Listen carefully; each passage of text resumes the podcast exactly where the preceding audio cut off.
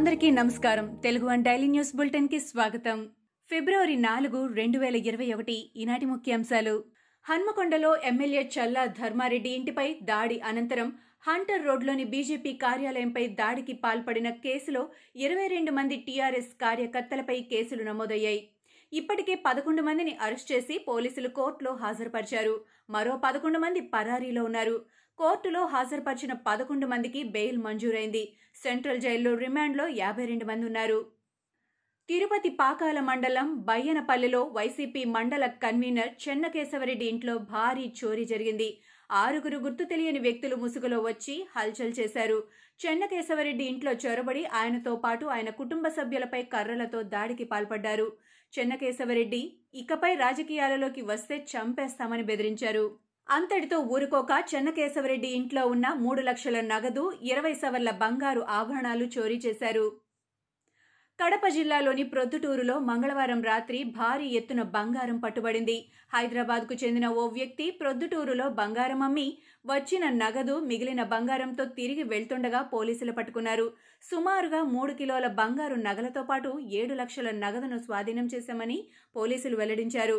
పట్టుకున్న బంగారం నగదుకు ఎలాంటి బిల్లులు లేకపోవడంతో నగదును తమ స్వాధీనంలోకి తీసుకున్నారు.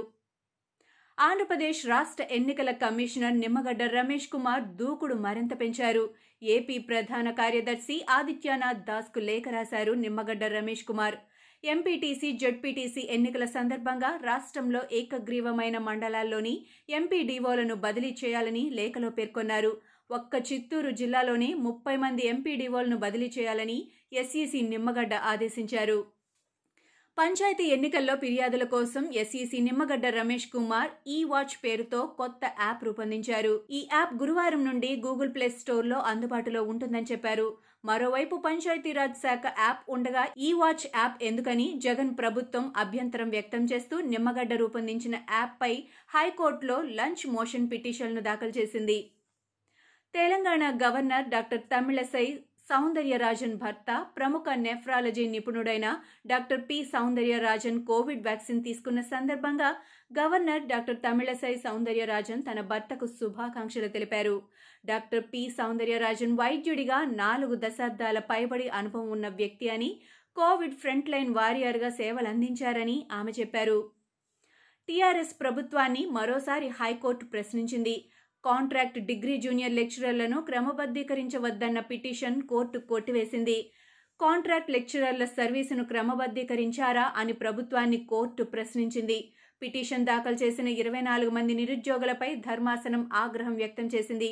క్రమబద్ధీకరిస్తుందని ఊహించుకొని పిటిషన్ ఎలా వేస్తారని సీజే అసహనం వ్యక్తం చేశారు.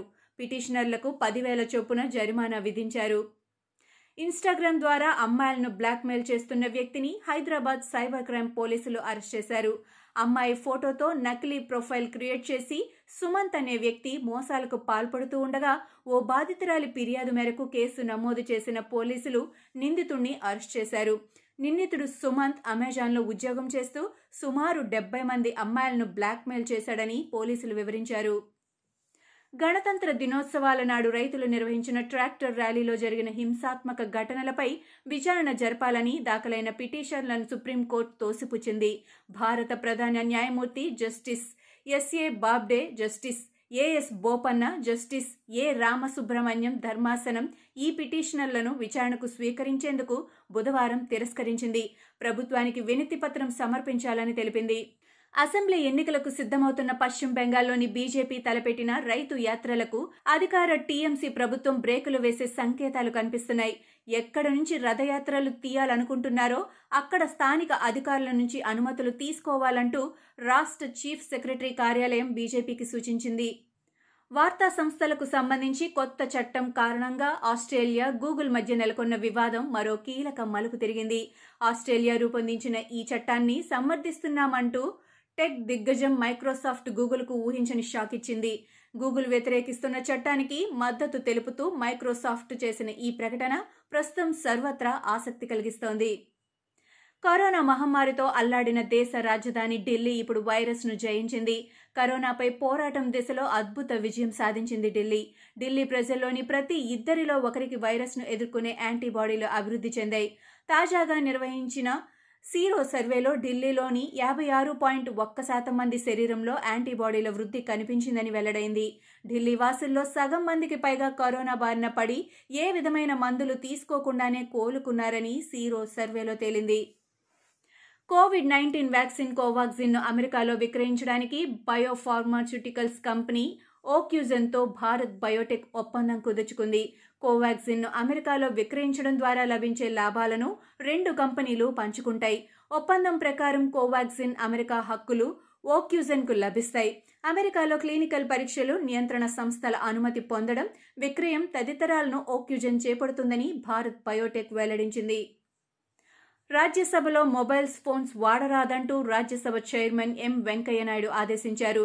సభ మధ్యలో కొంతమంది సభ్యులు మొబైల్స్ వాడడమే కాకుండా సభా కార్యకలాపాలను కూడా వీడియోలు తీస్తున్నారని ఆగ్రహం వ్యక్తం చేశారు. ఉన్నతమైన రాజ్యసభ ఛాంబర్లో కూర్చొని కూడా సభ్యులు ఇలా వీడియోలు తీయడం పార్లమెంటు నిబంధనలకు విరుద్ధమని వెంకయ్య చెప్పారు. ఇక నుంచి ఎవరూ కూడా ఛాంబర్లలో కానీ సభా ప్రాంగణంలో కానీ మొబైల్స్ వాడటానికి వీల్లేదని ఆదేశాలు జారీ చేశారు. ఇవి ఈనాటి ముఖ్యాంశాలు. మరికొన్ని ముఖ్యాంశాలతో మళ్ళీ రేపు కలుద్దాం. ఈ షోని క్రమం తప్పకుండా వినాలనుకుంటే మీరు ఈ షో వింటున్న ప్లాట్ఫామ్లో కానీ లేదా Google podcast Apple podcast Gaana మరియు ఏ ఇతర పాడ్కాస్ట్ యాప్లోనైనా సెర్చ్ చేసి సబ్స్క్రైబ్ అవ్వండి. కొత్త ఎపిసోడ్ వచ్చినప్పుడు మీకు అప్డేట్ వస్తుంది. అంతవరకు సెలవు. నమస్కారం.